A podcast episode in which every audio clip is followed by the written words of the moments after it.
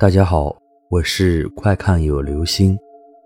今天的故事叫做《暗夜惊魂》。这是我亲身经历的事情，我一直没有告诉同宿舍的同学，因为这件事情太离奇了。就连此刻将它讲给你听，我也仍是心有余悸。我此刻还清楚地记得，那是个临近期末考试的一个周五的晚上，我去东一楼4楼通宵复习。那天我有点累，加之书又读不懂，不知不觉就睡着了。不知过了多久，我被一阵冷风吹醒了，向窗外一瞅，什么也看不见，空气中带着很重的泥土的腥味儿。可能是下雨了吧。我抬手一看表，已经是3点多了，教室里的人都已经走光了，灯在夜色中忽明忽暗地闪着。草草地收拾了一下，我就背着书包准备走人。刚走到门口，我听到对面的教室里有翻书的声音。都这么晚了，谁还这么用功？不会是我们系里的那个壮汉吧？我想着就走了进去。教室里黑漆漆的，只有靠窗的那个灯还亮着。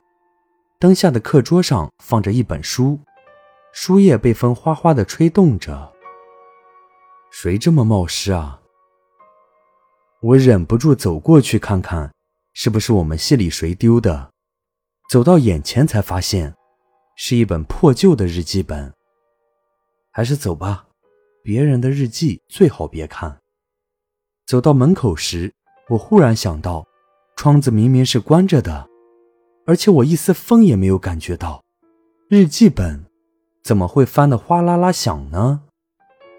我不由得慌了起来，说不定是见鬼了吧。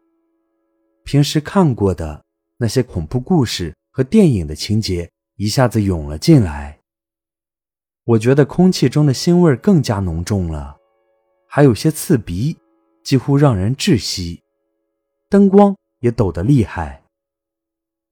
我不敢回头看，下到了2楼。这时，我的心才稍微安定了些。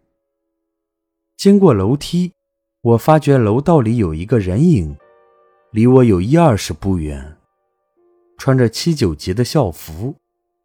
有人作伴了，太好了。于是我快步走了上去，我的脚很响，但是他一直没有回头。走近了，我发现他是一个很瘦的小伙，校服肥肥大大的，很不合身。脚步声很轻，我根本听不到声音。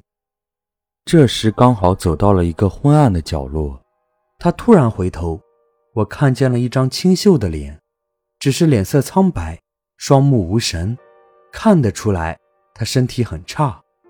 我不禁打了个冷战，他的笑容好奇怪啊。